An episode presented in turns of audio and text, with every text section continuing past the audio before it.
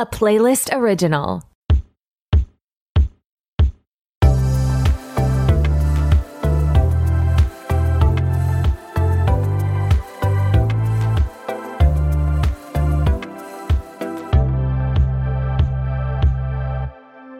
What's up? It's your host, Tori, and who is ready to be petty? Welcome back to another episode of RTBB. I'm so glad you're here, and today you're in for a treat.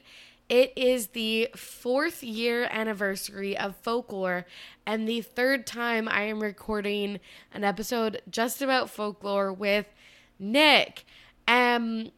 This one does get off the rails because we start with my Eras Tour experience, but it is very special to me because we covered our very first episode together. We did a review of Folklore back in 2020. First time Nick was ever on the podcast. Now he's been well over, 10 times. And then we covered it again in 2022.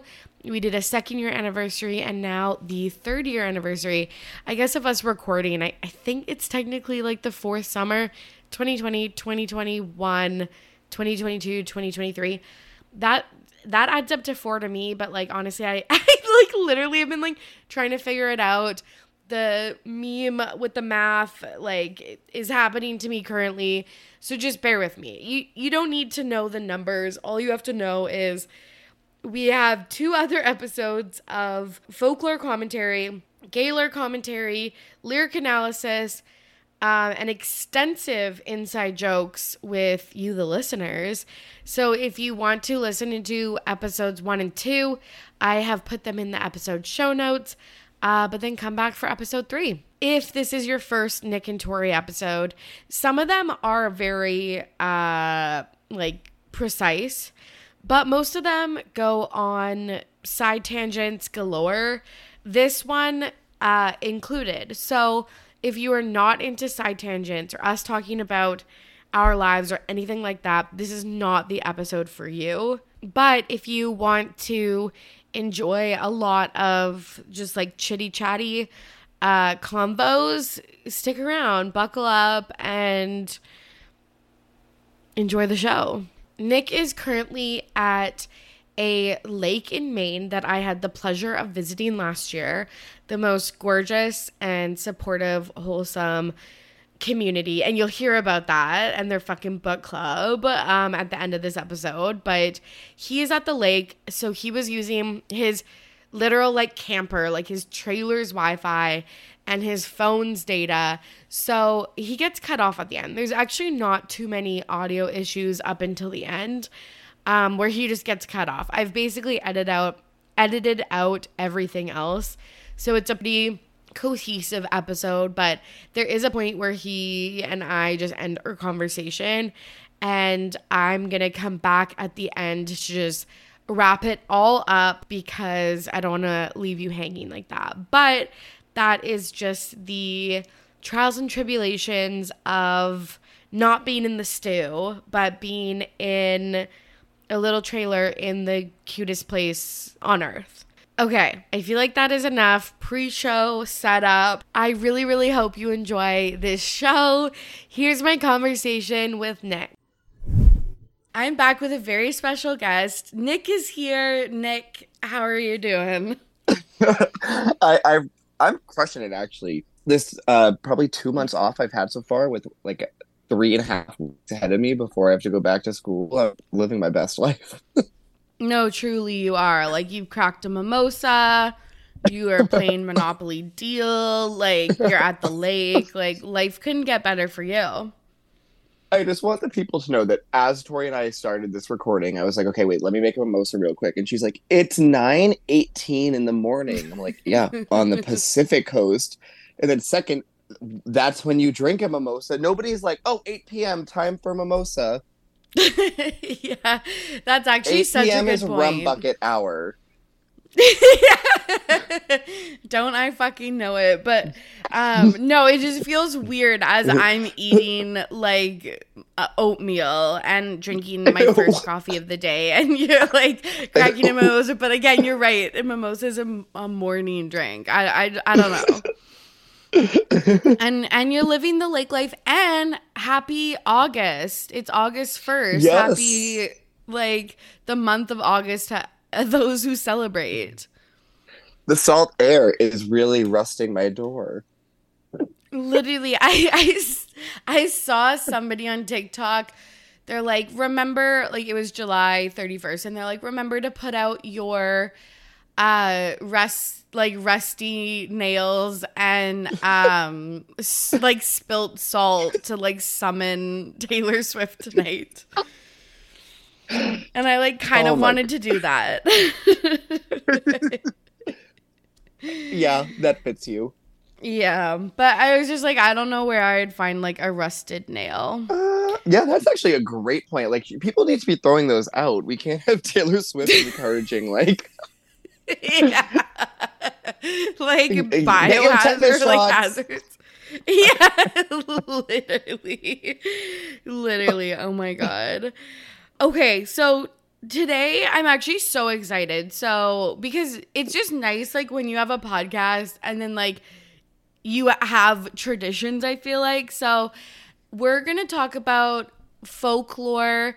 It's the 3rd year anniversary, and Nick and I have recorded every July for the last 3 years our thoughts and just like, I don't know, musings about our favorite album, or at least my favorite album. And then was it ranked at the top of your Eras Tour Spotify? I don't think so. It was it was the top of mine. Tori. Yeah. Tori's kind of fake. I'm so fucking fake. I feel like people don't realize that. Like, I'm literally a fake fan. But, like, they realize. No, you're right. Yeah, like, my whole life is just a house of cards. But like, okay, no, you're right. So Nick and I did my Spotify top 5 or whatever, and literally Reputation came up first. Like, for me, not for Nick. I was actually kind of devastated that Reputation didn't come up on mine at all. I know. My top 2 were Folklore and Evermore. Yeah, and I was like, babe, you good? Like, that's concerning, I feel like. That combo. I share a Spotify account with my sister because I'm nothing if not cheap, and I like screenshotted it and sent it to her, and she responded. She was like, yeah, Folklore and Evermore are me when I was traveling on the road in my sad girl phase. And I was like, yeah, definitely you, not me bumping Folklore and Evermore as well. Yeah, literally. Yeah, but like, sometimes I'm like, Spotify, like, the way that they collect their data is fake. So, like, because I'm like, what is the time range? Because if you maybe would have asked me this spring, summer, like, maybe I would have said rep, but like, I don't know, you asked me mid-November, like, it's defo Folklore. Yeah, I guess I figured that it was just like all-time listens because yeah, Lover was on mine, and I feel like that's because I had Spotify when Lover came out and didn't have Spotify when Reputation came out. But Lover would definitely not be on mine in terms of like whole album listens to, maybe like 6 songs, but which I feel like is a hot take. I feel like Lover has increased its love over the years. It's lore. It has, and she's like weirdly released Cruel Summer as a single again this year. And then I just saw a tweet and it was like, Lover could be eligible for a Grammy this year because it was re-released. And I was like, are you fucking kidding me? Like, Jesus Christ. It reminds me of that tweet for when she released the 10-minute version of All Too Well, like, 2 years ago, a year and a half ago, and people were like, this is proof that you can get anything done if you're annoying enough. And that came back to me when she released Cruel Summer, because the fans like myself were annoying and was like, why wasn't this a single? So I think that, like, we can get away car there. Like, we have the power. Literally re-release Getaway Car. Like, seriously. Where's Folklore Taylor's version?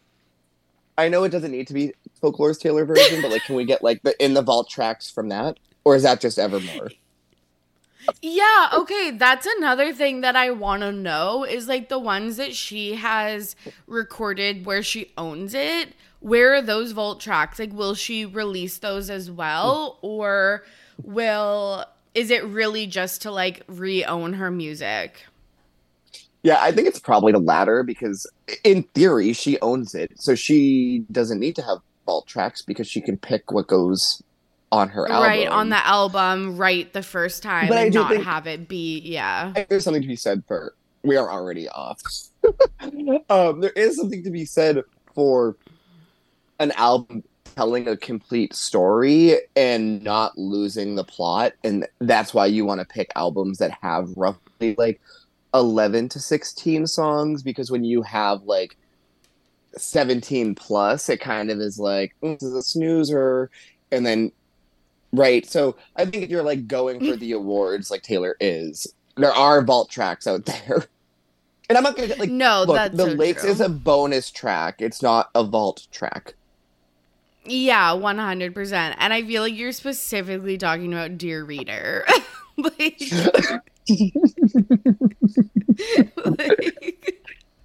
the people who don't have Dear Reader ranked as their least favorite Midnight song, they're just trying to be quirky.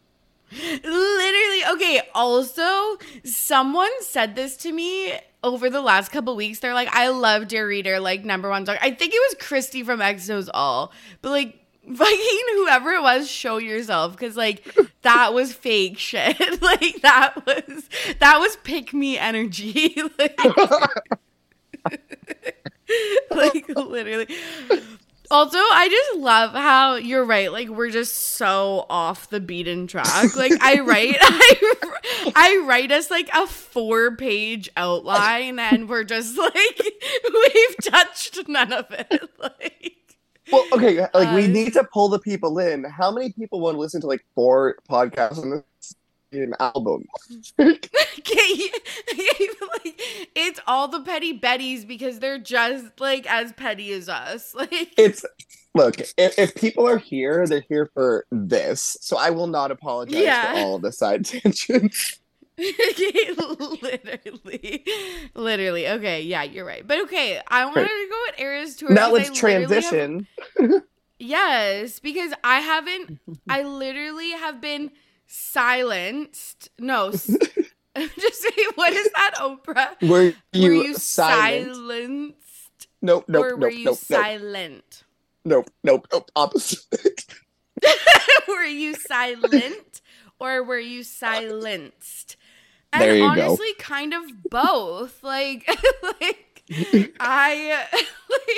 we have been on opposite schedules, so we just couldn't sit down to record. So I was kind of silenced, but also I've been purposely silent because I wanted to tell you about my Eras Tour as you did for me a few months ago.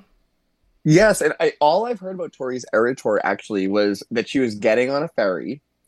She missed the ferry. Then we played Monopoly Deal. Yeah. There's an app for it. Patreon business deal game. Let's go. Okay, but actually though, why should we all do like a tournament, like a business deal tournament on the Patreon? Oh my god, yeah. Okay. Anyway, that happened. And then the next thing I've heard was that you did like a Target haul because you were in the US and then you went back home. So I've heard nothing about the tour itself other than one of the secret songs was petty as fuck of Taylor. Literally so petty. Like, okay, but like, I want to say, let's talk about the surprise. Oh, no, okay, I'll talk about the whole thing, but like. No, you tell your whole story. Okay, I'll tell the whole story, but I want to say, the surprise song, I was laughing to myself, and Courtney, who is sitting next to me, turns to me and she's like, why are you laughing? And I was like, I cannot wait to tell Nick about this. Like, it was just so fucking funny. Okay, so again, I am Canadian. I live on Vancouver Island, which in most cases is an absolute dream. I couldn't imagine living anywhere else. But I will say this summer, there has been like unprecedented tourism, which has made getting off the island very difficult. And so we couldn't make a reservation for any of the three fucking boat lines that leave this godforsaken island. And so we were doing standby. I was going down with friends of the pod, Courtney and Dana. We met another friend of the pod, Lisa, down there. She literally cut her honeymoon short to go to Wait, is this Lisa of Lisa Rants? No, but I love that you know that. I'm recording with her this afternoon, which I love. Oh, but no, tell her I say hi. I will. She's a Bostonian. You guys should actually hang out. But oh, I knew that. Side tangent. Yes. Yes, side tangent. But no, this is Lisa. I used to be kind of her boss. Dana was her real boss. And then we became friends when we weren't working together. She did an episode with me about this charity that we used to volunteer for called Free the Children. And it was really fun. And so, okay, so we are driving down. We miss a ferry. I'm anxious as fuck. We miss a second ferry that we were supposed to take in Washington. But driving down, I was making friendship bracelets in the back seat, and we listened to all of Taylor's albums, starting with Debut. We only actually got to, I think, Lover. So we didn't even make it through her whole discography. You crushed, though. No, I know, but that was over the 3 days or whatever. But yeah, I guess we weren't in the car that long. I know you listened to that Debut out of fear that one would be a secret song and you wouldn't know it. Yes! Yeah. So Dana was going in blind. She didn't know anything about the Eras Tour. She avoided all the TikToks and the tweets and stuff like that. And so she was like, okay, you guys, how do we want to listen to this? Do you want me to just put on, this is Taylor Swift on Spotify? Or, should we pick albums or, whatever? And I was like, for no reason at all, can we start at Debut? So, Melody, aforementioned Melody on previous podcasts, she also was going into the Eras Tour completely blind. And she went the day after that I went. And I totally leaked what the first and last song was. Oh my god. I'm not even on TikTok, and I knew some of the stuff. And she asked me how it was, and I made a comment, and I was like, spoiler alert. I made a comment, I was like, yeah, Karma as a last song absolutely banged, when the confetti was coming out, and she was like, spoiled it for me. I was like, I'm sorry I don't live under a rock. Good for Dana. Me to Dana. Yes, literally. And this is why we're friends, because I also spoiled stuff for her.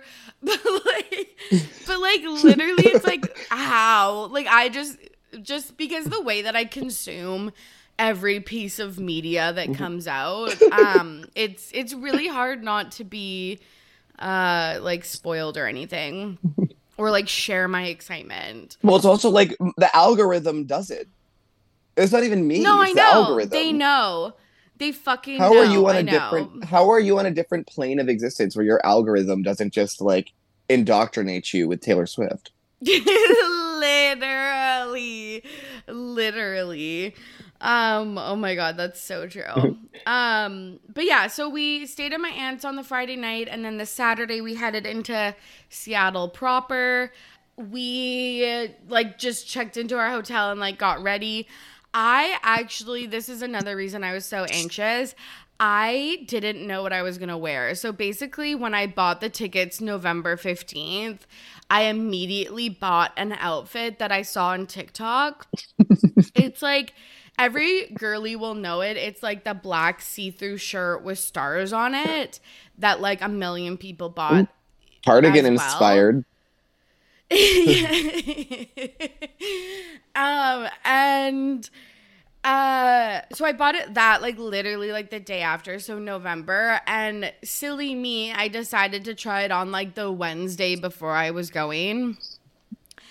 And I tried it on and I hated it. I was like, this is like disgust. So I just packed like literally like 8 outfits that were potential, like basically just things that I thought were like Taylor-esque and like specific eras-esque. And then I had packed so many outfit options for the concert that I forgot pajama bottoms. I just slept in my underwear and a t-shirt. And then I forgot regular clothes, so I wore the same shirt and shorts combo for 3 days in a row. Like, I don't even know what to say to that, Tori. Like, you knew you were going away for weeks. I know. Did you pack like the day of leaving? No, I packed. Are you the opposite of the girls who pack like, and myself and everybody else, actually, I shouldn't specify just girls. The people who pack like 40 pairs of underwear because just in case. Yeah, because they're scared they're gonna shit their pants for the first time on vacation. No, I packed the 40 pairs of underwear, but I guess when I was doing the clothes section of the packing, I literally just packed concert outfits, which I could have worn. Like, some of them were just like sundresses. You were like, I so hyper focused. Yes, I was, Nick. Like, what am I supposed to say? Like, so yeah, like that was just like really funny because I just like wore the same thing for 3 days in a row and then slept in my underwear next to Courtney. And so then we went to the hotel, we got ready. I finalized my outfit, which was red era. So I wore this like black and white dress with red lipstick and red nail polish and like the red heart sunglasses, which like I was okay with. I wasn't like obsessed with it, but I thought that it was the right thing to do because I was really comfy. Like, I was wearing my Converse and like. And you're at a concert standing for 3 hours plus. 100%. I was like fucking hobbling home. like literally hobbling home. And like the next day, I had no voice and like a calf like cramp. Like, it was so crazy. But yeah, we went and picked up Lisa, and then we went to a bar that was serving Taylor Swift inspired drinks. How packed was it? It was fucking packed. Like, it was like the lineup was out the door and like around the block. It was called The Good Bar. It was. Did you hear about it from TikTok? Yeah, I think so. I think Lisa heard about it through TikTok. Yeah, because it was actually really cool because I think that this is why everyone's saying that Taylor Swift is saving the economy, is because the American economy, at least, because around Lumen Field is like an area like Chinatown and Pioneer Square and stuff like that. And so many bars were having Taylor Swift music and cocktails. And then there was like pop-up stores with like graphic tees that were Taylor inspired. There was like places doing Taylor Swift like karaoke and like parties, like after parties, friendship bracelet making, like. That's cute. For those local businesses, like, it actually was saving the economy. Like, look, the American economy needs saving. Yeah, 100%. So that was really fun. And then we walked to the field, and it was like, I was really nervous because I've never gone to a concert of this size and like 72,000 people, and again, it was like the biggest night of my life, so I was just like really anxious, but it was literally like totally fine walking in, finding our seats, and actually leaving was totally fine too. I think she ended at 11:30. I think we were back at our hotel at midnight. Like, it was nice. Yeah, like, it was completely fine getting in and out, and I was like so worried about just like everyone's like, oh my God, it was a nightmare. Like we like took 2 hours to get out of the stadium and like all of that stuff. And it just like wasn't like that. Did you leave early? No. Of course. I actually stood in the stands and waited for another spoiler alert. You're on your own, kid, to finish playing before I even moved. Literally. But yeah, okay, so the vibes were just immaculate. Like, I know that since you found out like the day before you were going, you didn't like make any friendship bracelets or anything, but I made 50. Cute. And I had literally so much fun walking around and trading them with other people. Like it was just literally so much fun. So I got like 50 back, and it was just so nice talking to people, like, you know, what's your favorite album, your favorite song, like looking at all of the like really creative costumes. And like there was this girl who had an afterglow tattoo. Oh, good taste. Yeah, taste. And so like it was just super fun, just like hanging out. I have a few petty questions though. Yeah, ask me. One, did you tell anybody about the podcast? No. What is this poor marketing? Come on. I know. I know. Literally, like, I don't know why. But, like, okay, I kind of will tell you something, though. So, a few months ago, I was on TikTok. Like, where Tori spends like most of her day. Yeah, like every other day. And there was just, like, this comment thread that was, like, who's going to the Seattle show?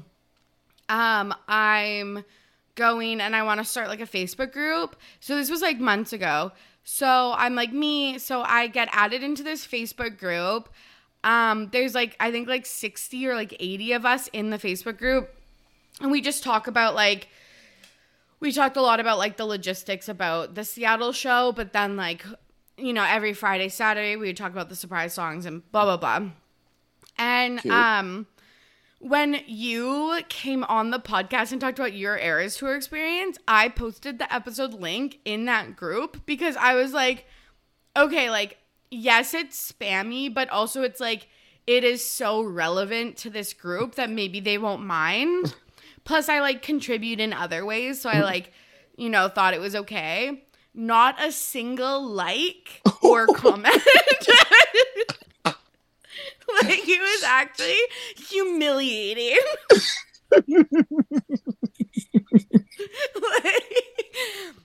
Sorry, I feel like you have a history of not getting likes on your stuff, whether it's like a picture literally. Of you. Literally. Like, somebody start a literally count for Tori in this episode. Literally. Literally. Okay, but yeah, so like that was so embarrassing. And then, okay, so I want to tell these people about my podcast because I'm like, it's just so relevant, right?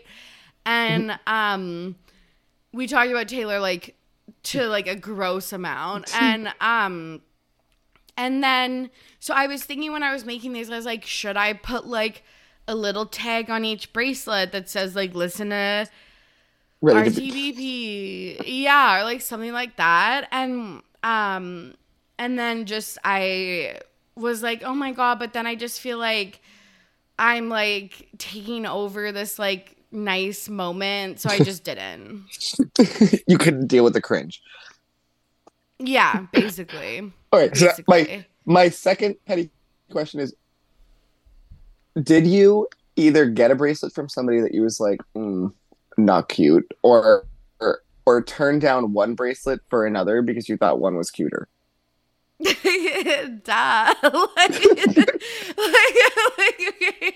Literally, there was one. And what did it look like? Yeah. Okay, it was like orange and like bright orange, bright green, and like I don't know, a bunch of like highlighter colors with like star beads. And then it said, okay, just wait. I'm actually going to read this out to you, and I want, or like this, like acronym or whatever. And I want you to see if you can guess what it is. So you took the bracelet? Yeah, I took it, but I was... That's great. I know, but I was like... bleh, like... But you can be petty after the fact. That's okay. You didn't hurt the feelings unless they're a listener of the pod.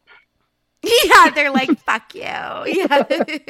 Where it's like they find this podcast and like... Because it's going to say like Seattle Eras Tour and then they're like, oh my God, that's me.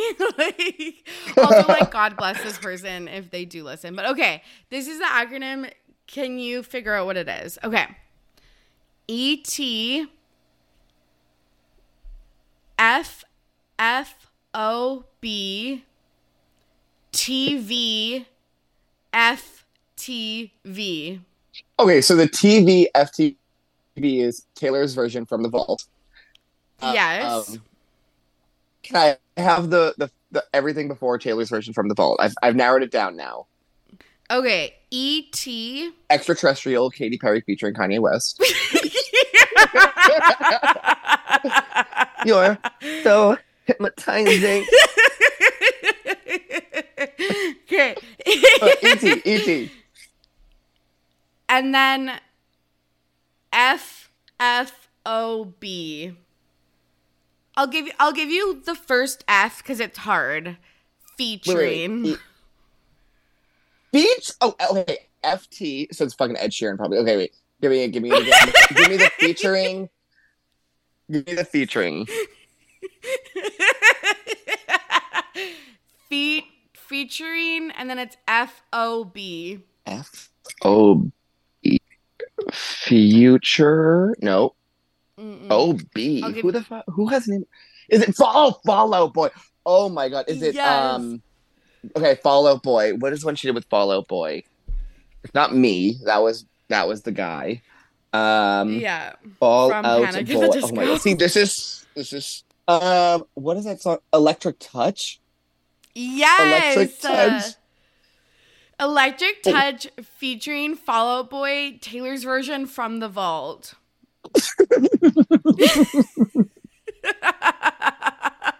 I was like, A, I hate that song, and B, this bracelet is fuggo. But I'm sure you got it, and you were like, oh my God, thank you so much. How did you figure out what it said? Obviously, the person explained it to me. Did you ask, or did they say, oh my God, here's Electric Touch? Yeah, because I was like, oh, just give me, like, your favorite one, or, like, one of the ones you like, or whatever. And then they're like, this one, it's E-T-F-F-O-V. She definitely said, you said, give me your favorite. And she said, you're a bitch. Yeah. Literally, she was like, I actually hate the Red album. So, like, I'm just going to give you this fuggo bracelet. That was from Speak Now. Yeah, no, like, cuts. I was wearing red. So maybe she clocked me and she was like, or maybe she was like, fake fan. You definitely didn't you wear that this white dress with hearts on it? With polka dots. Okay, yeah. I think I thought that was Lover, but that's probably the fake fan in me. Yeah, literally. Okay, but I did get some really fun friendship bracelets that were so creative, and I'll just read some of them out to you. Like, I love them. Like, I just think about them all the time. I got Fucked in the Head. Oh, I like that one. I got Pathological People Pleaser. Oh, you're losing me. I got Fuck Jake. Jamal. I got On Some New Shit. Oh. Good taste. Which is so, like, taste. And then I got Cause She's Dead. Oh, is that one like a black and silvery one, or? No, but I did get a Hoax one that was just, like, straight up silver. They're like, do you want this Hoax one? I was like, yeah, I have depression. They were like, okay. My only one. My smoking gun. And then my one more petty question is, what was the ugliest you made, and why did you give it away to this particular person? Oh my God, that's so funny. When I started running out of like good colored beads, I made some really like fugly ones. Like I literally like, just because it's really hard once you run out of like good colors. Yeah, once red is gone. Yeah, like literally though. I made one. I think this is the ugliest one I made. It was the lucky one. But because that was so many letters, it just doesn't, like, lay flat. So it doesn't, like, look good. But someone really, like, they asked me for it, so. So you mean, like, the lucky one, like, the one from Red? Yeah. Is that the one with Gary White, whatever his name is? Or is that with Ed Sheeran? Yeah, White Body or whatever. Light Body? I think it's Light Body. I don't know. I think it's Light. Why did you make that one in the first place? Just because I had the letters for it. Yeah, no, literally no comment. Say I'm the lucky one. Yeah, it's like I literally haven't listened to this. Welcome to Vanderpodclips Now, a weekly Vanderpump Rules recap podcast by comedy veterans Jason Horton and Rebecca Lieb. Together, we'll hit the war-torn streets of West Hollywood, exploring our collective VPR PTSD, like Scandival, the Bubbas, and POW Ken Todd. Where is he? Is he okay? We'll also have some very special guests giving intel from deep within the VPR world. Love the smell of pumptinis in the morning? Subscribe to Vanderpodclips Now. We'll watch, discuss, laugh, and maybe even cry. After all, war is hell. And so is dotting. Find Vanderpodclips Now wherever you listen to podcasts.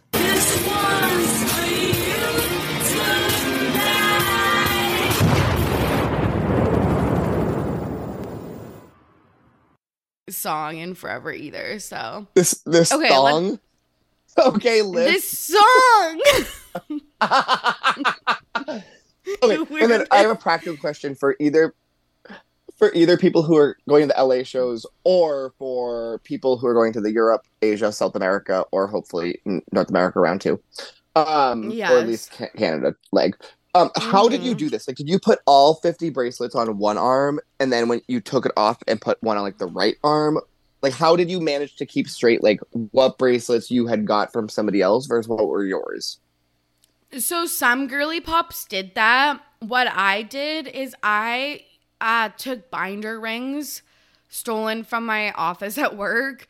And if people don't know what those are, they're just like silver like rings that you can, it's basically like the binder clip part of a binder, but without the binder. So I had these silver rings that I put labels on of each era and then inside jokes and like ships. And then. So a Gaylor bracelet. So Gaylor, yeah. Like I did make a Haler and someone was like, okay, I need the Haler one. Like that's so funny. But then I put them on my bag, my clear bag. So I had them on the strap. So then I could easily grab them. And then the ones that I had on my arm were ones that I had got from people.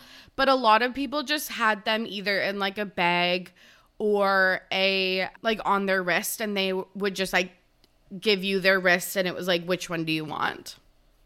Oh, cute. Okay. Yeah, it was really cute. Did you just hear me pop the bottle of champagne? No. I just outed myself. But you fucking did. I would have never known. Also, yeah, we are recording Sean's video because Nick is at the lake. So, yeah. There's no Wi-Fi. Yeah, there's straight up no Wi-Fi. So we're just living on a prayer over here. Okay. Okay. Those are my questions. Back to the show. Yes. Okay. I love that. So Gracie Abrams was the first opener. She was really good. Haim was the second opener. They were really, really good. They have such good stage presence. And then it was time for Taylor. And like, just like, again, the energy and the vibes were just like just everyone was as excited as I was. And it was so cool, like just to be there. I think, like, because with your episode, we went through, like, basically song by song. Mm-hmm. I just want to tell you, like, some highlights. There was, like, songs that like fucking banged that like I guess you would like expect like yeah Bad Blood.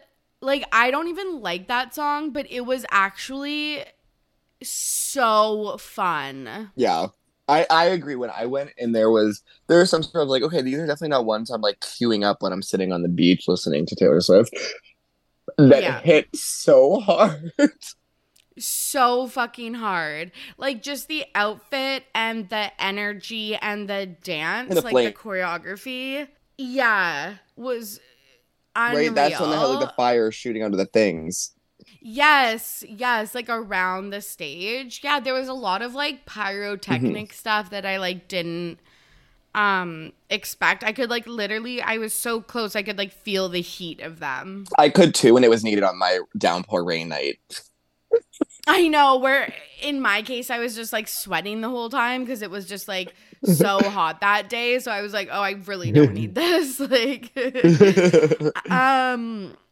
also, speaking of like rap, like the fucking Don't Blame Me. Yes, Don't Blame Me like, hit so hard. Like the like interlude or like whatever, like the shortened version or like whatever the arrangement was so fucking good.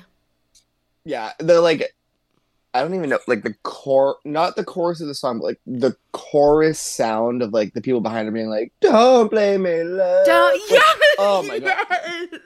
Yes. I was dancing. Oh my god. Me too. Yeah, like the like don't blame me. Like it was so fucking love good. Made me crazy. Yeah. Ooh, no, the rest of my and then Cruel Summer, like you have no idea, like because that's the first like bridge of the show, and she's like, Seattle, are you ready for the first bridge of the night? And then like I'm drunk, like, and just people went fucking ham. I would imagine that would go even more ham like the weekend that you went or this last weekend in Santa Clara, like now that song is like a single being properly respected and is being bumped on radio. Yeah. And like the depth of summer.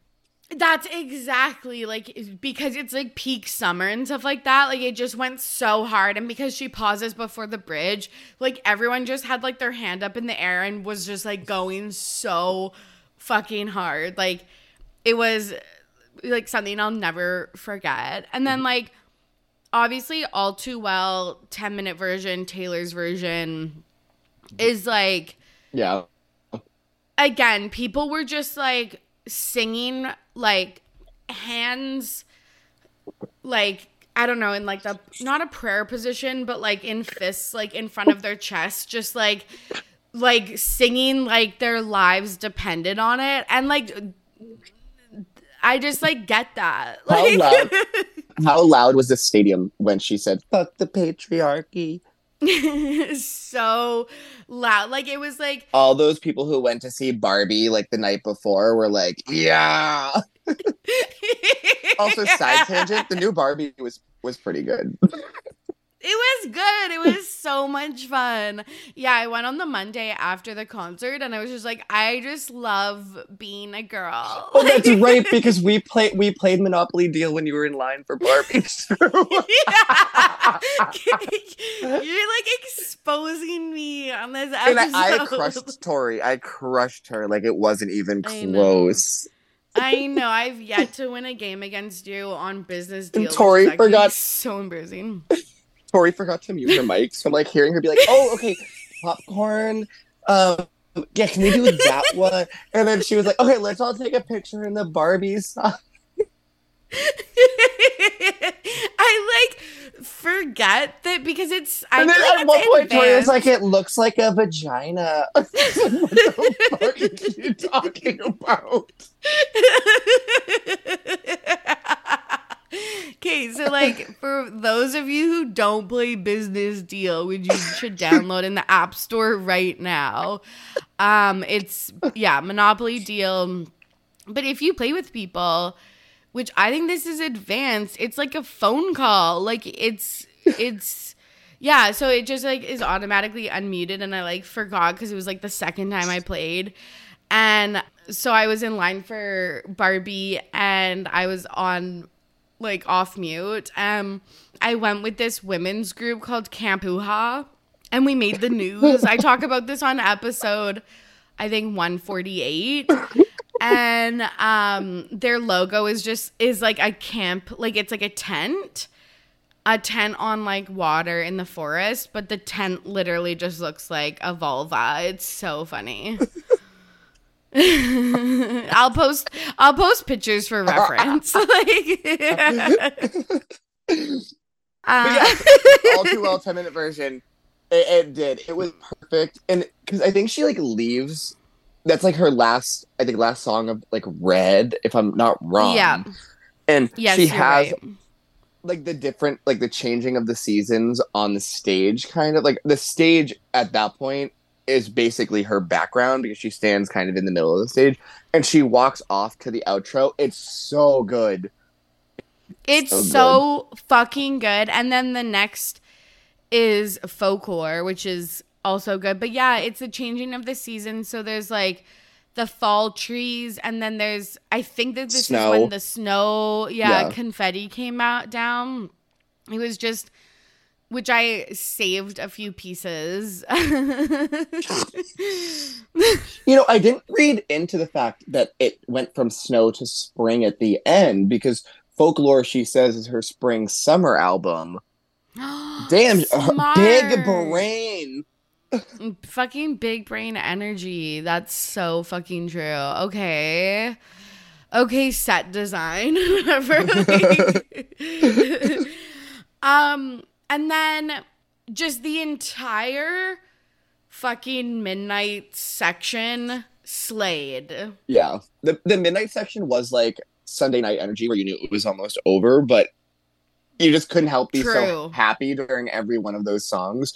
And the song Vigilante Shit on Midnights is not my favorite song. Like, I don't think there's a lot of like re-listenability to that song, but her performance of it is a performance. Oh my god. Like, I was okay, go ahead. I felt like I was at like a musical theater and they were performing, but it was legit. Like it was like Chicago vibes. Okay, so a few things at that point with that dance, I was just screaming like not the lyrics, like I was just like ah! I wasn't screaming the words. I was just full on screaming. And then also back in college, I took a chair dancing class. Of course. And it was like of course. And it was so much fun. And this was just like, I'm doing that again. And if my old chair dancing troupe like has not done a dance to this, it is like, that is a crime. Like it was just so, it was nobody, so no fun. Yeah, it was a nobody, no crime. Everything like Midnight Rain. Rain. Yes, with the umbrellas, and then Bejeweled and Mastermind, and then Karma. Like it was just so the dancing, the costumes, like everything was just so good. The energy. And then speaking of No Body, No Crime, that was a lot of people's favorite performance because we didn't know it was coming. It was Haim's first night on tour. I mean, anybody with a brain knew it was coming. Okay, you're right. Everyone with a brain knew it was coming. Every single person was talking about it, and we all knew. But but we didn't know like when and where. So at the beginning of the Evermore section, they just pop out of the stage, and it was like you can just tell that they're best friends. They're having like the best time ever, and it's a song that you don't think would be good in an arena, but it was.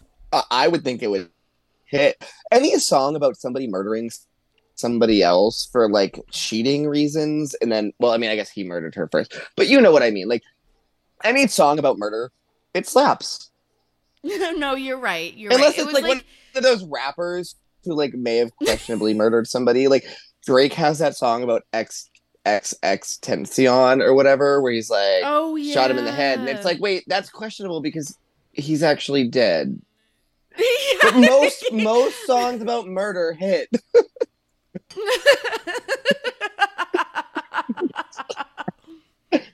Harry Underwood has made half a career on murdering fake men. Literally a Miranda Lambert, like, literally. No, you're so right. You're so right. Okay, the last song I want to mention. Sorry, I just remembered. This is, again, a side tangent. Miranda Lambert used to be married to Blake Shelton. And I was going to say, yeah, Miranda Lambert marrying him somewhat questionable. And as I was thinking through that thought process, as you were speaking, I remembered Blake Shelton got Sexiest Man of the Year a few years ago. What crack were people on? No, that was straight up propaganda. Why did that happen? Yeah, right, like, Nick. It was like country music right now has the top 3 songs in America, and I swear that is like they are feeding the machine by saying like, yeah, Blake Shelton is sexy. Like The Voice must have been like on some new shit. Like. No. The Voice 100% paid off people because I think the year before was John Legend. But at least there's a better case for John Legend than Blake Shelton. Yeah. Blake Shelton must have been like the dad body era. Like, he just like... And no, Blake, this is no Shelton shame to like, Blake Shelton. It's just like, sexiest man in the world, and you're going to go Blake Shelton? I can find a Blake Shelton in like 3 different bars in Portland, Maine. Like, literally, though, he's literally every man. No, but we were like, for some reason, just like... Whoa, we? That was... Maybe you. I will not be roped into any tomfoolery. We're not there. Oh, my God. No, we just like...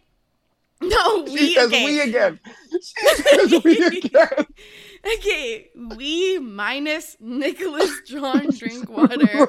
I feel like just had this collective, like maybe their aliens are real because our brains were wiped that summer and we just like drank the Kool-Aid and then moved on. But Nick has not moved on.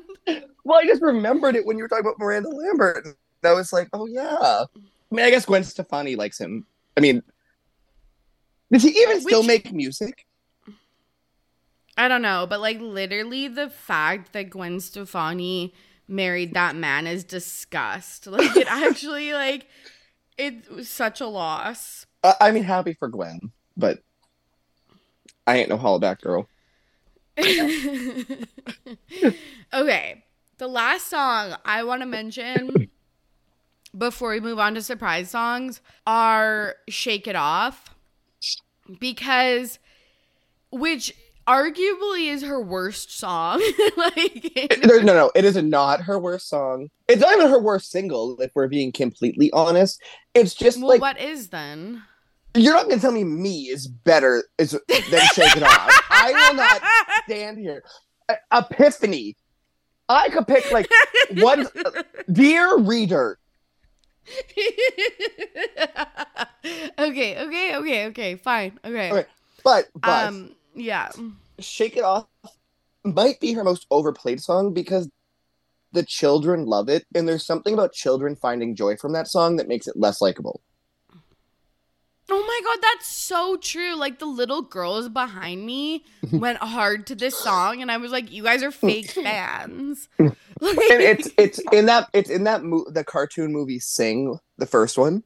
And really? The 2 pigs sing "Shake It Off," and the pig who sings it is like the mother character. She has like all these little piglets in the movie, and she's like in like a black like leotard singing "Shake It Off," and she's like taking stuff out of the like washer or dryer. It's catered towards the children. Okay, although, like, yeah, that I will slightly plug the movie Sing 1 because it does kind of hit. Okay, because I was like, I've never seen this, or cared about it, or like anything. It was just a memory that I'm living with. But no, Shake It Off yes. is a children. It is a children's song. Did it go number one? Because honestly, it should have went number one. It was everywhere when it came out. I'm sure it did. There's no way it didn't. And Shake It Off is a classic pop song. It's when she's going to pop music. But yeah, is it one that I'm listening to for fun? Absolutely not. Like no. Like it. Yeah, like I'm actively avoiding it, basically. Like, but yes, okay. So during this song, we caused a 2.3 magnitude earthquake. I hope nobody got hurt. No, can you imagine if all these reports were like Taylor Swift is saving the U.S. economy? Taylor Swift causes earthquake that kills 2 people. Could you imagine? Okay, no, you have no idea. So I was at work after the concert, and someone was like, "Oh, I saw in the news that you guys caused a 2.3 magnitude earthquake," and we are Victoria is on the same fault line as Seattle and like California and blah blah blah, and like. We're just waiting for, like, what we call the Great One, which will just, like, dummy the whole island, like, and just, like, like, cause a tsunami and we all just, like, die. So we were just, like, LOLing at work if this was, like, the one that caused, like, the tsunami. The Great One. Like, yeah. I love that you say that through the laughs as if it's not, like, a very real... No, literally, I was telling, again, the people at work, I was like, you guys, similar to the aliens and, like, space and stuff like that, like, I actually just can't think about it. Like, it holds 0% space in my brain because if I think about it, I will just no longer continue living here. Like, Tori's like, I have extreme anxiety over possibly missing the ferry. When in reality, catching that ferry is the thing that is going to save you. Actually, I mean, the tsunami, like, that ferry's getting fucked. You should learn how to surf. Yeah. No, like, I used to live in, like, a tsunami. Kamloops. Like, an area. No, in Victoria. In Victoria, I used to live on a high enough altitude that, like, people would, if there was a tsunami warning, would come to where I lived. Is it like that mountain that we hiked? No, but similar. It's actually just the UVic campus. Oh, okay. I mean, yeah, better. I was gonna say, Tori, we should have practiced hiking that mountain that day for you. Yeah, like honestly, though, I need that. And then I moved to a place that is actually like at 0 meters to sea level. Like, yeah, the ocean really is like coming like right up to near where Tori lives. Yeah, that's why you're like, oh, we should practice these strategies. It's like, no, there's no strategy needed. Like, I'm fucked. So it's like my strategies. I'm just gonna blast like Taylor Swift Hoax on repeat and wait for death to take me. Literally. Oh my god. Okay. Take me to the lakes where all the people in Victoria go to die. Sorry, Kristen. Stop. Okay, sorry. Okay, I'm good. Okay, let's talk about the surprise song. So the guitar one was "This Is Why We Can't Have Nice Things." What do you think of that?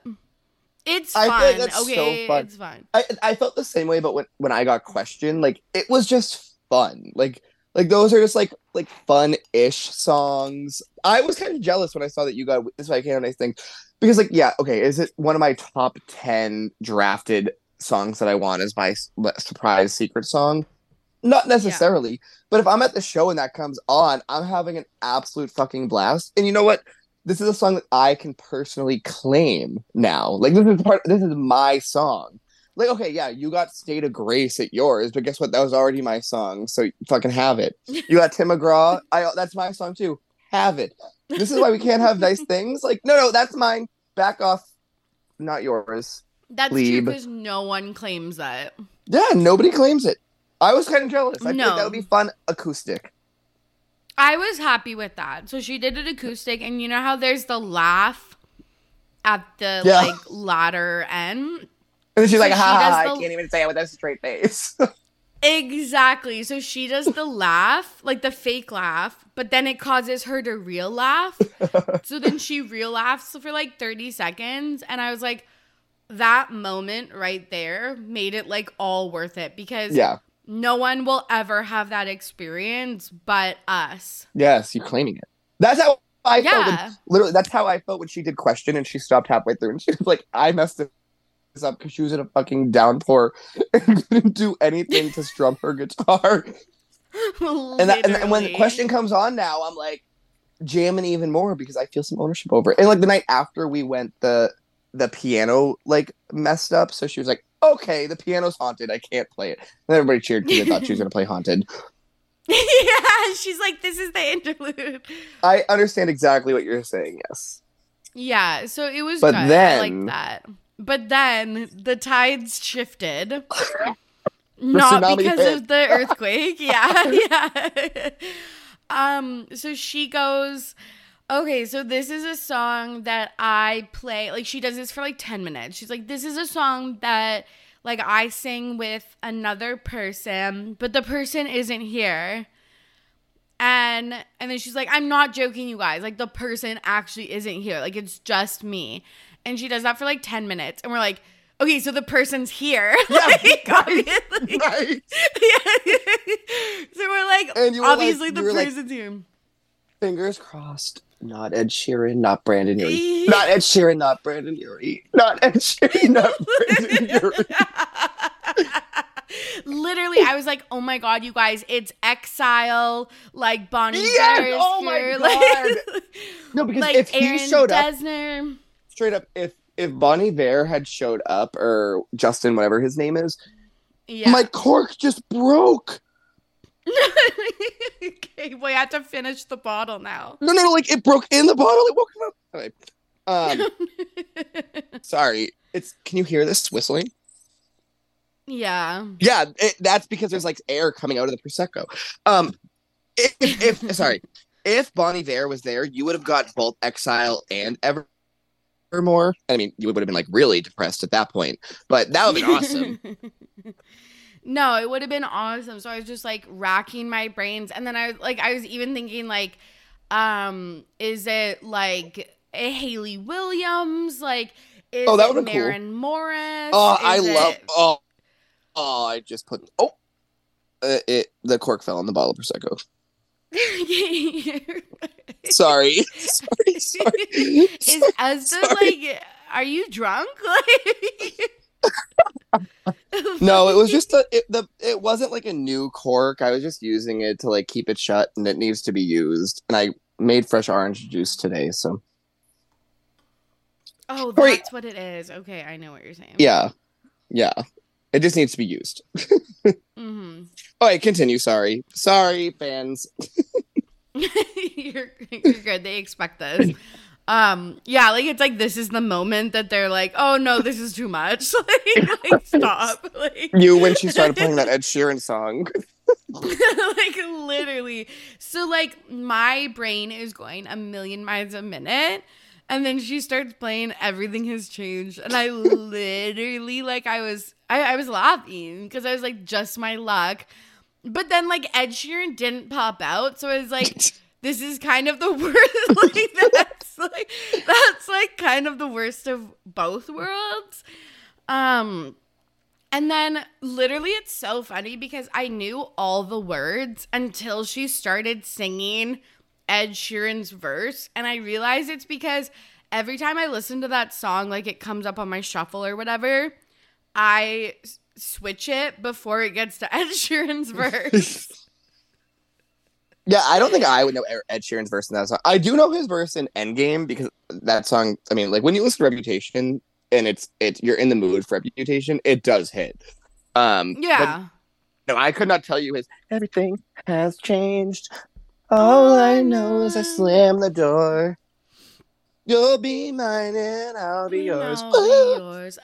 Yeah, right. So anyway, you got the Ed Sheeran song without Ed Sheeran. Yeah, so, like, was it fun? Sure, but, like, did I really want either of these songs? No, but I was LOLing because, okay, also, if people don't know the folklore, the lore of this podcast, it's that Nick and I, at one point, I feel like we rank, well, A, we hate every Ed Sheeran song that he does with Taylor Swift, but then B, I'm pretty sure when we did an episode where we did Fuck, Marry, Kill. We did Fuck, Marry, Kill Ed Sheeran and Taylor Swift collabs, and it was just like it was again, it was just like the worst of both worlds. Like we hate all of those songs. I saw that and I did laugh. I felt a little bad, but like at least we have this like humor in the misery of Ed Sheeran. Like, you could enjoy it more than you would have without that. Yes, 100%. Totally. Like, it was just funny that it happened. Because I genuinely say to the person who gets Epiphany as their surprise song, I am so sorry. Like, I know there's people out there who like a lot of Taylor Swift's songs that aren't fan faves. I have never met somebody who's an Epiphany fan. Not one. No. Could you imagine being in a concert and singing a song that the first or the second verse is about COVID?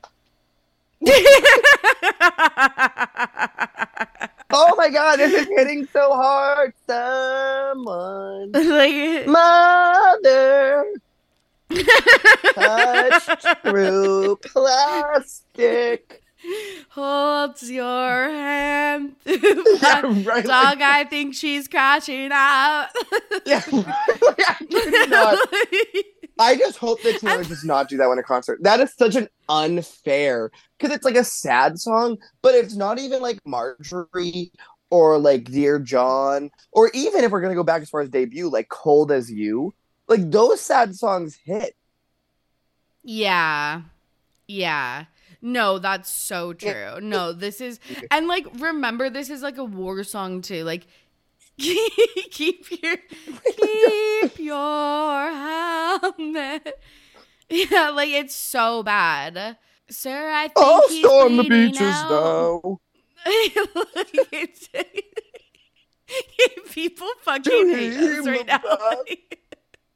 No, here's my attitude on Epiphany, and I was going to wait for the folklore part of our show, but we're like an hour in. Are we going to get there that much? Maybe not.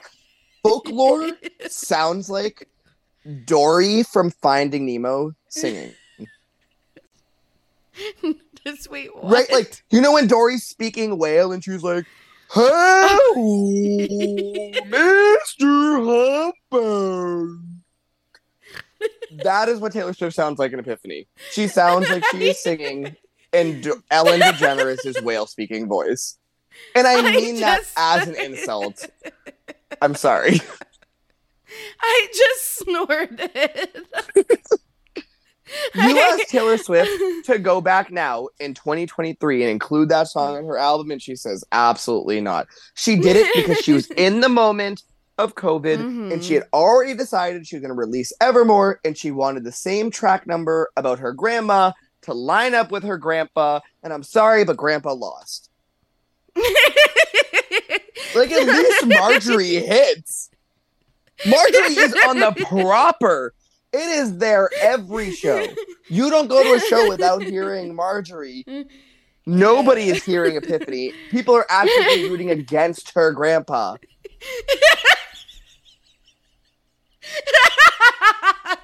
Like, I'm just speaking facts. Like, it is what it is.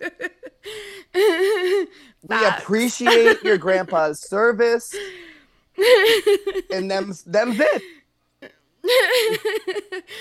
I'm actually fucking dead. Grandpa didn't even get a whole song, actually. He got a verse. Oh my God. Grandma got a whole song and like her like vocal / lyrics, I think, like kind of present in the song, if I'm not wrong. Her name actually mentioned. Yeah, I know. I don't know this fucking guy's name, this chap's name. No, but we also have to remember that Marjorie was a singer. Also, this is so funny. So I'm on Genius, like the lyric website, on Epiphany, and it says you might also like Hoax by Taylor Swift. You might be impressed. And then, like, is Peace also recommended? Like, it should be like, if you've ever considered suicide, please call, like, help is possible. Like, if you're really in your feels before bed and you just want the tears to come. Yeah. Yeah. Oh my God. Actually, I actually disagree with that statement I just said. If I wanted the tears to come before bed, I'm not listening to Epiphany. Like, it's not even sad.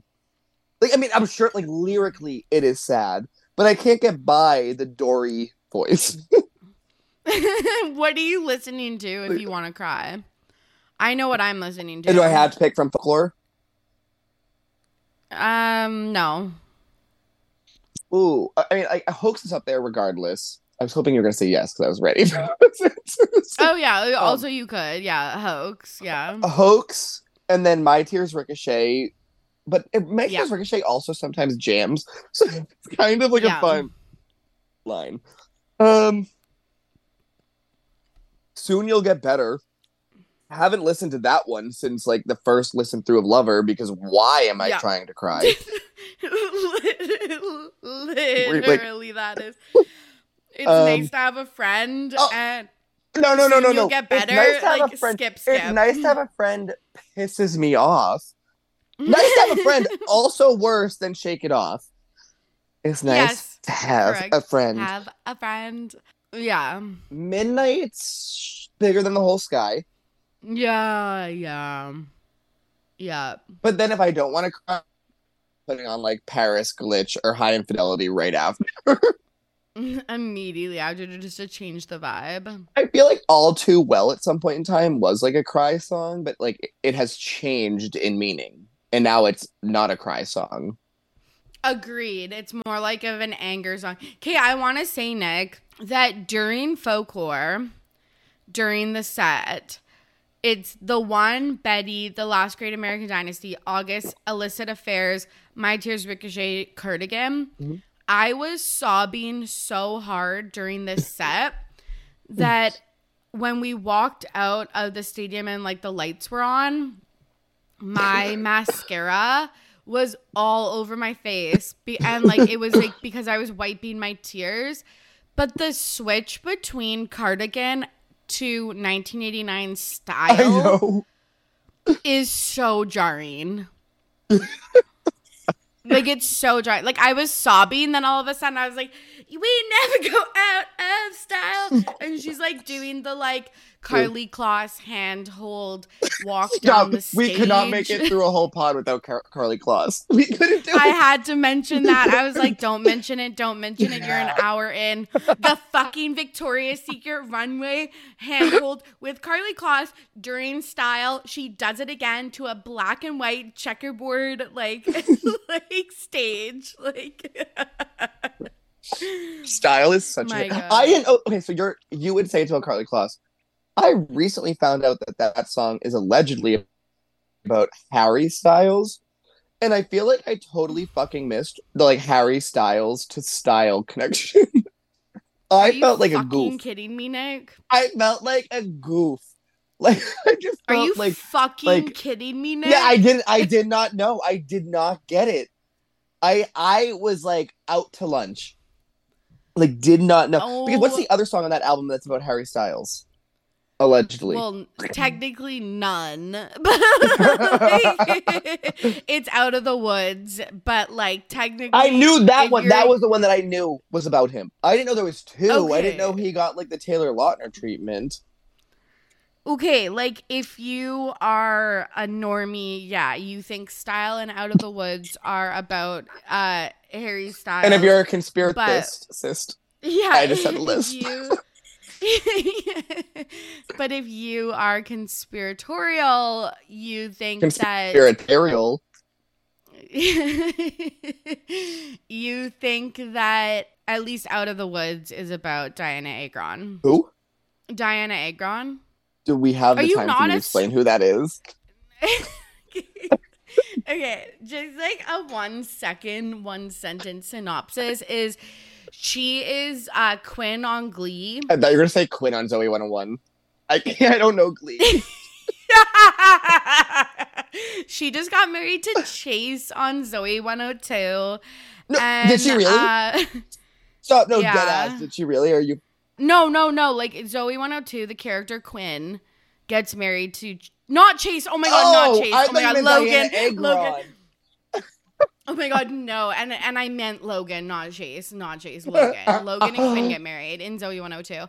Okay, no. Diana Agron is cast member of Glee, and allegedly she dated Taylor Swift during the time where she dated Harry Styles. I'm not. So Harry Styles was like, it was like a beard. Her publicity boyfriend. Absolutely, going into like her pop career, but if you want to learn more about Swiftgron, I don't. Which is their what? If the listeners of the pod do though, they can go where? Yes, they should go to what I will say. Cam wrote the master post on Swiftgron, and it's a fun read. Did she write it on Tumblr? Yes. I have heard of what I will say before. I've heard very good things, so no shade. But if you want to continue your Agron, your Tagron, you can head over there. Yes. But I can't believe you didn't know that when it's like slicked back hair, white t-shirt. I heard James Dean Daydream, look in your eyes. That... I know that gives Harry Styles. Yes. Okay. Either way, I learned this within the last 2.5 weeks. So that's so embarrassing. But okay. Like that's actually so embarrassing. Okay, but okay. My first full Taylor Swift era that I began with lines up with my start of playing orgs. And that's Reputation. Oh. I listened to, obviously, all of her other stuff previously, but I don't think I ever did, a front to back, first track to last track, straight through, listen through of the album. But I remember in November of 2017, it was probably, a few days before Reputation had come out. Look What You Made Me Do was already a single, I believe, at this point in time. Somebody on the game that I had played had found the leaked track list of Taylor Swift. And now in 2017, leaked, that not leaked, ew, real shit. And I sat on a call with other people and listened to the entire album, front to back. And at that point in time, my favorite song on that album was I Did Something Bad. Oh, wow, does it feel so good? Oh, and I named my Survivor Alliance of me, Jen, two people that I still speak to. I Did Something Bad. I'm obsessed with that. Also, Social Game. Yeah. The last thing I want to say about the Eras Tour is we got Long Live. Did you get it at this point? No, because she hadn't what was the song that she cut for Long Live? I don't think she cut anything. I think she just added it. I thought she cut something. So I was at the show where we got The One, and she had cut, I think, Invisible String for it. Yes. Yes, and she's continued that. Did she do the note change she should. In The One? Yes, she did.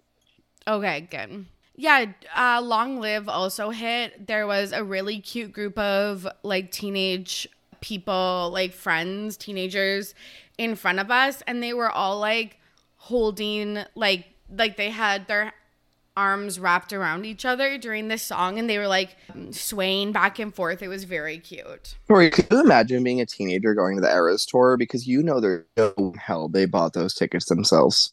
Her parents were the one fighting it out on Ticketmaster. I know, must be fucking nice. Yeah. To be a fucking kid in this fucking Eras Tour era, jelly. Tori's like, yeah, I want to rewrite some history, so send me back to 16. Yeah, like, do I want to rewrite history at 16? Yes. What was his name? Chase Matthews or something? Edwards. Oh, Chase Edwards. The way so that I don't even cut that out anymore. Yeah, oh. The way that I don't even cut this out anymore, because I'm like, if anyone from my high school is an hour into this podcast, like, you deserve to know the tea. Like, because we're talking about him now, I have a question for you that is not Taylor Swift related at all. Are you caught up on the hockey book talk drama that is yes. present? Okay, can you explain all of it to me, because I only saw the two Instagram stories of the wife and the husband, who's the hockey player.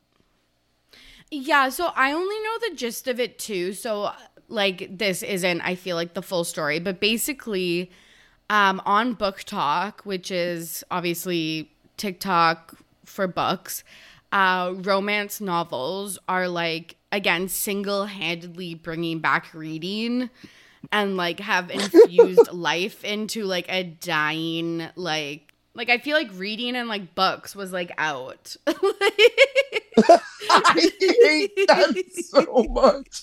Reading, this thing has been around since people knew how to write. Since writing was a thing. Was dying. People no longer learned how to read. People said book embarrassing. I read is my ex feed. Yeah. That's I also hate it. So to cut you off, I started this book club somehow at the campground this summer. Oh, and cute. I was like, I don't want to take credit for the one starting it. I was merely the one who posted because I have the most social capital. You fucking do. You were a king at that campground. Yeah. So, I'm like, no wonder you like it so much. It, and everybody else commented on the little Facebook group of, like, who's joining it. And I was like, there's literally not a single fucking guy in this book club. Finally, last weekend, I talked to somebody and I was like, oh, Andy, thank God. Okay, somebody else is here. And I was talking to my side tangent. My dad now works at a library, so he gets, like, all of these books that they're, like, essentially going to throw away because he doesn't think books should be thrown away, so he just takes them. Like, they say, like, we're going to throw these books away if nobody wants them, and he just takes them all. And he started bringing them to the campground. He started bringing them to the campground for, like, my, like, little library type thing. That's so cute. And he was trying to get, like, a group of people to, like, be like, take one of these books. If you take one of these books and you read the whole thing and you have, like, a 5-minute conversation with me, I will buy you something. Basically, like, asking people to read books. But I don't qualify for this program. Already a, quote, reader. And all the people who aren't readers are fucking guys. And I'm like, they don't read. I'm like, that's bullshit. Like, you can't play on the fact that you don't read. You haven't read a book since high school? Embarrassing. Like, come on, people. Wake up. Okay, Nick, why are you getting mad at me for saying that reading was dying and you just, like, told a story about how romance. Someone is... Except for the because romance genre, but, like...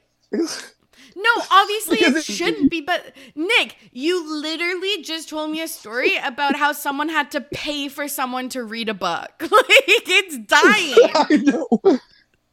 Not like, to count my students who don't read.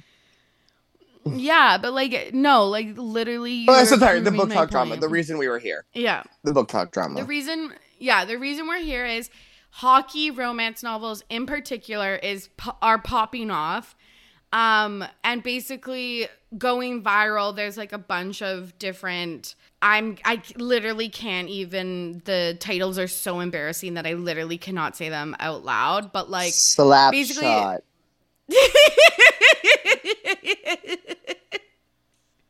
Big D. Wrist shot. penalty shot. What? What? Goaltender. No. No. I hit at least one of those.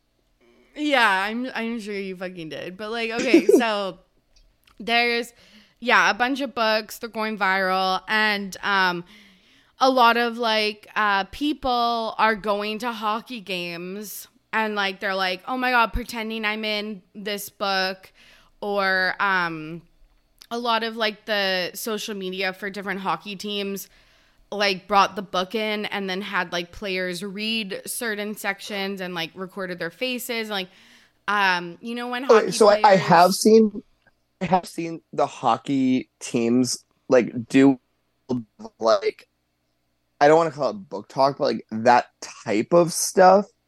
And the player in question here does play for Seattle Kraken, and yes, for my hockey-based knowledge, the Seattle Kraken are like the newest team in the NHL. So they're trying to build a fan base at the same time as this. I think they're 2 years in. They made the playoffs this year, and they advanced around, which is like a big deal. And the fact that they're the fucking Kraken, like their logo is very legit. I'm actually literally wearing Seattle Kraken shorts right now that I bought like when their team first became announced because their logo is so good. Is it an octopus? I'll send a picture. Yeah, so it's a kraken. Okay, whatever. But yes. Also, know what they should be doing if they want to build a fan base on book talk? Fuck the hockey books. Go to the Kraken romance novels. Is that a thing? Yes. Is it about like real Kraken players, or is it just? Oh, it must be because that guy. So like usually it's like published. Yeah, I've literally read one. Damn, good for the Kraken. They know how to work it. No, just wait. I'm just... Anyway, but I... No, Nick. I had heard the Kraken work... No.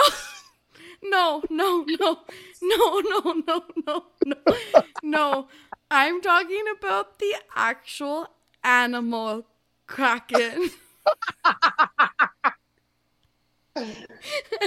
So, like, octopus. Yeah. I do think technically Kraken is a giant squid. I actually want to kill myself right now, but like I'm not joking. I'm not joking. There are romance novels about like humanoid Kraken. I can't talk about this. Have you read them? I read one. Let's DM about this, please. Like, I just can't. I can't talk about this. Okay, so what I had heard about this story was that because my intro to this whole story was that the Kraken hockey team was sending video clips of their players to apparently book talk in order to generate fans for the Kraken. And prior to the fact that I learned that this was like no bueno, I was like, actually, that's not a bad marketing strategy in trying to recruit new fans to hockey, which is like becoming America's kind of like fourth sport. Yeah. And it needs like I'm not going to get into sports here because nobody in this podcast cares about it. But like players in hockey are paid less than other sports. So they need more fans in order to like pay their players more. So I was like, that's actually not a bad strategy. But then I heard it went south very quickly. It went south very quickly. Basically, there's a book talk creator that was like sexually harassing one of the Kraken players, and him and his wife made like, I think, told the person to stop privately, but then they didn't, and then they publicly said to stop. But yeah, I feel like, yeah, it was like, it's very much like sexualizing something that isn't sexual, like them stretching before a game and stuff like that. And you know, like doing the splits and like, you know, when they're like splits on their knees and stuff like that. Like, and yeah, it just like got out of hand. So it really like, yeah, it was, that's all I have to say. Like, this like 10-minute conversation. That's all I have to say. Okay, back to wherever we were before. Let's talk about folklore. Let's talk about folklore. So I have something to say, and this was my major takeaway. I feel like I've had a lot of takeaways from folklore, but last night when I was re-listening to this album, because I'm nothing if not prepared. Yeah, really, truly. In this part of my life, nothing if not prepared. Yeah. When I listened to the album, I was like, you know what it is about this album that makes it hold up so well, and that makes like people who aren't like Taylor Swift fans really like this album. Every single bridge on, well, okay, every bridge on every one of those songs, except Epiphany, is really good. It's so good. Like, even songs that I'm not particularly fans of, like Seven or Hoax or Mad Woman, like, those bridges are so good that you stick around for the song. Once you get to your bridge, you're like, yes! Yes!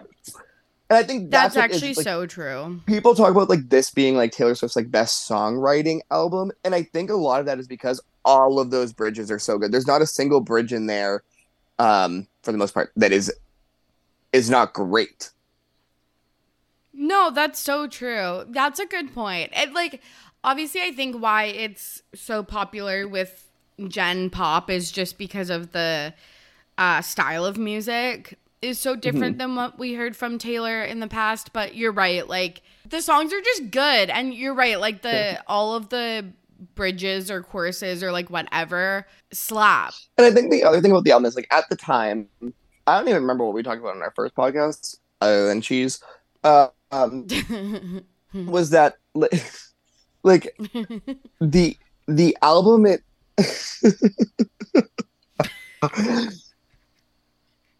I forget what I was going to say. Thank you, Mochi.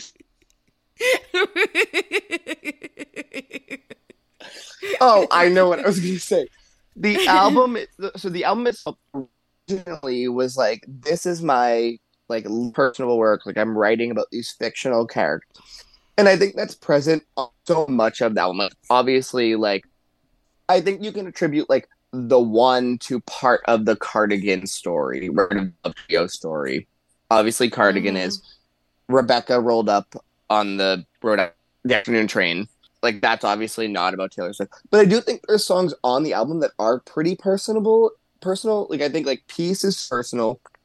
I think that Mad Woman is personal. I think My Tears Ricochet is personal. Like, I think that there are personal songs in that album about other people or fictional characters. I just think most of the album from stories she's created in her mind.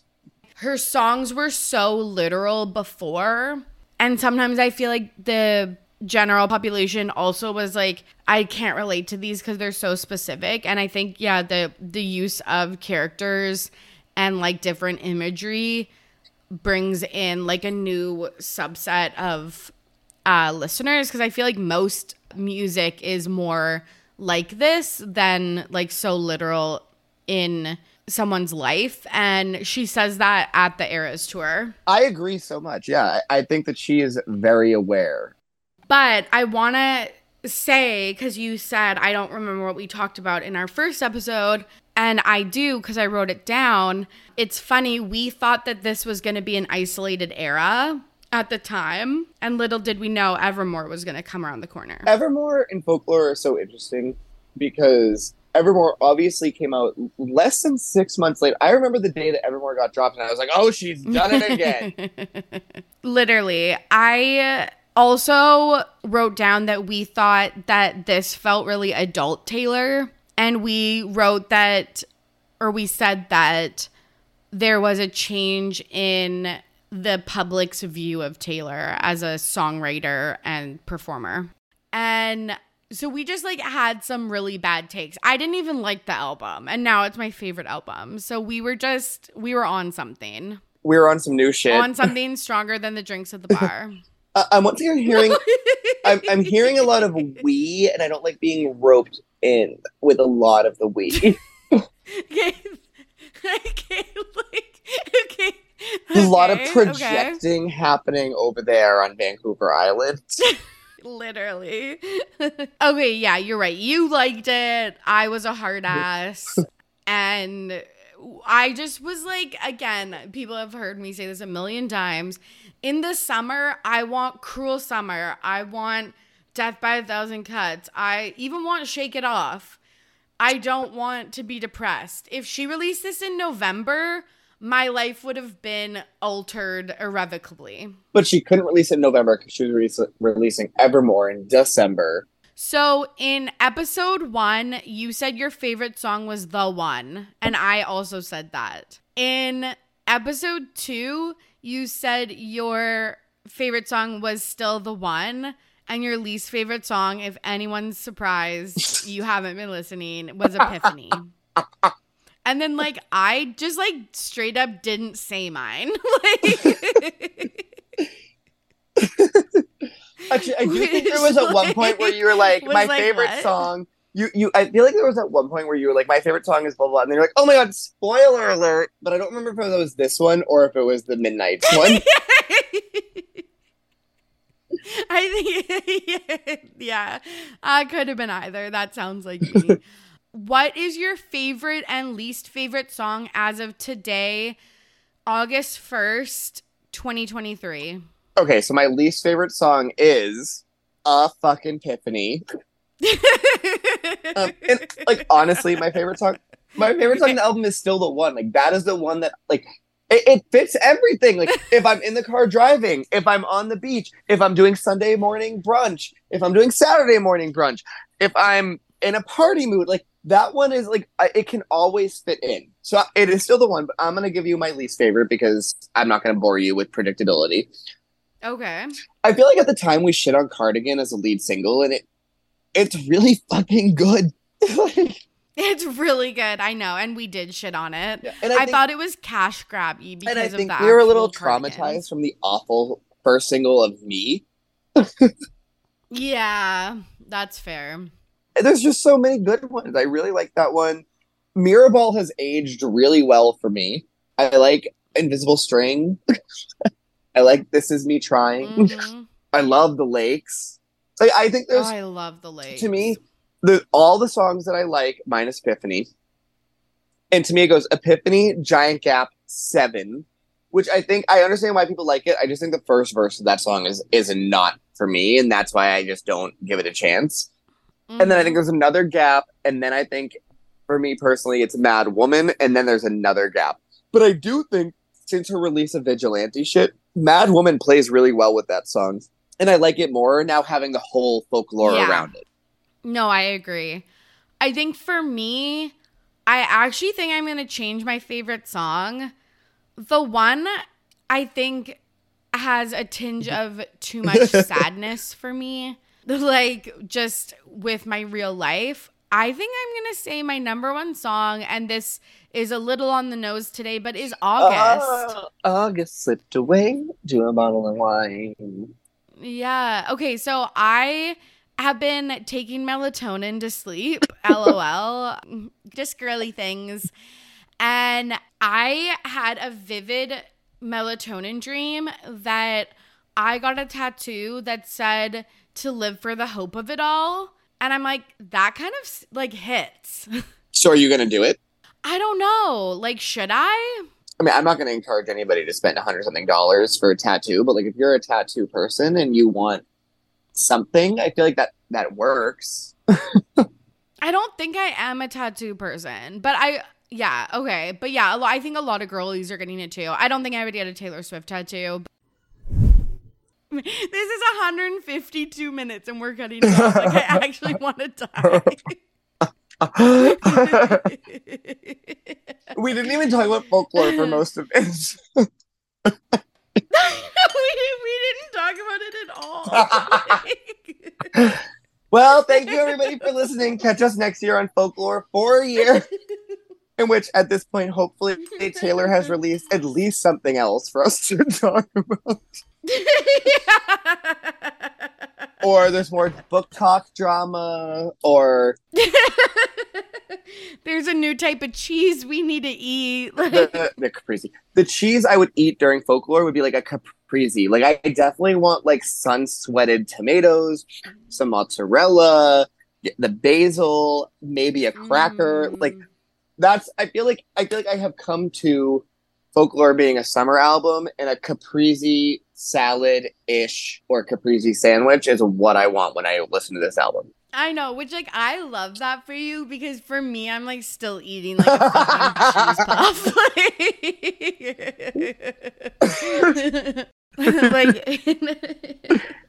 Which, like, I love for you, but, like, just, like, fucking My Tears Ricochet. Oh, like, I'm still, like locked in a dark room with Cheese Whiz and Ritz crackers for Hoax. Like, don't get me wrong. But it's only because by that point of the album, I have eaten my caprese. Yeah, that's so, like, you're eating your caprese to, like, fucking Great American Dynasty, and then, like, you just slowly transition to a cheese puff. Find a way to edit that in. Yeah, I will. I want to say one last thing, because I just feel like this is really nice, but... So you just turned into Taylor Swift singing Epiphany there, so I'm going to take that as a sign to go. Yeah, okay. Okay. And before we wrap up, I just want to share, I think, like, two little pieces about Folklore that I didn't get to mention in the episode because of Nick's Wi-Fi cutting out, but...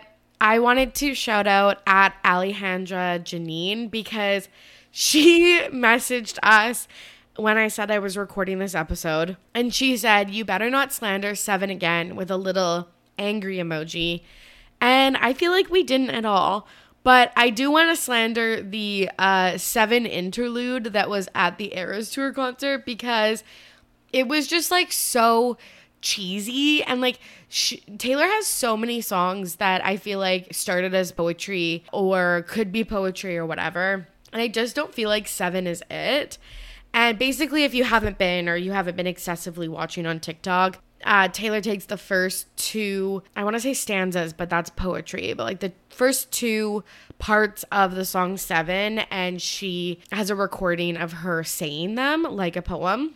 And I just feel like it didn't hit, because it's, like, it's lyrics for a song, I feel like, not a poem.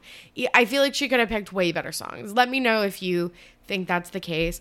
But because the episode got cut off short, I am going to do a reenactment of the Seven poem interlude at the Eras Tour. Please picture me in the trees. I hit my peak at 7 feet. In the swing, over the creek. I was too scared to jump in, but I was high in the sky with Pennsylvania under me. Are there still beautiful things? Sweet tea in the summer. Cross your heart, won't tell no other. And though I can't recall your face, I still got love for you. Your braids like a pattern. Love you to the moon and to Saturn. Passed down like folk songs. The love lasts so long. Okay, there you go. I feel like she needed to include, like, love you to the moon and to Saturn is such a, like, iconic phrase in Folklore. Like, so many people get matching, like, moon and Saturn tattoos, like, with their best friends. And I also think that, like, passed down like folk songs, the love lasts so long. I've talked about this on, I think, the second anniversary of Folklore, but, like, that also makes so much sense to me that she would want to include that, because I think that that is the whole, like, that is the thesis statement of Folklore, is that she wants love, or she has love, that are going to be passed down through folk songs, through the album Folklore. And we talk about how, LOL, we think that's about Carly, but, like, don't get me started. So anyways, yeah, I was like, I just wish at this point you had sung the song, but it was, I actually forgot about this even though I watch the Eras Tour on TikTok every Friday and Saturday night. But I was really, really excited to hear this because I had completely forgot about it. And then the last thing I want to say, just because it is very folklore, obviously, because it's from the song The One, but me and the podcast Collective Girlies had lunch at the Bus Stop Cafe. So in the song The One, she goes, I thought I saw you at the bus stop. I didn't though. We all know. And a lot of people, probably most people, myself included, until we met Cam, from what I will say, thought that the bus stop just meant like an actual bus stop. But then if you think about it, why would Taylor know anybody at this point who is taking a bus? And I know that like this song could be about teens, August and Betty and blah, blah, blah. But if you relate it back to Taylor, it is the Bus Stop Cafe, which is located in the West Village where she lived on Cornelia Street in New York. And we had lunch there. I had like a pasta, like a clam chowder soup, and like, I don't know. It was really good though. And we sat on the patio, and the actual inside of the restaurant is like yellow and really cute. It had like this really cute New York bathroom, like just the vibes were impeccable. The food was delish. Service was great. Obviously, the gossip and the tea that was spilled by the podcast collective was top notch. So 10 out of 10 would recommend, but it was so fun going to the bus stop and just pretending that I was Taylor Swift walking by, seeing, you know, my ex on the patio, or thinking I saw my ex on the patio and it was actually someone else. So anyways, this was so, so much fun. I guess I should do like my ending, okay? Because this isn't usually how I end podcasts, but okay, let's do it. Another throat clear. And there you have it. Thank you so much for listening. And thank you to Nick for joining me on today's episode. If you enjoyed it, the best things you can do for me are leave a 5-star rating and review, share it on your Instagram stories, tell a friend. And if you're looking for more content, you can subscribe to Patreon, patreon.com/RTBP podcast. I post a new episode every Thursday where I deep dive pop culture topics that you want to hear about or cover more stories that I didn't get to on the main pod. Okay, friends, I hope that you are safe and healthy out there. As always, I'm your host, Tori, and I am ready to be petty. See you soon. Bye.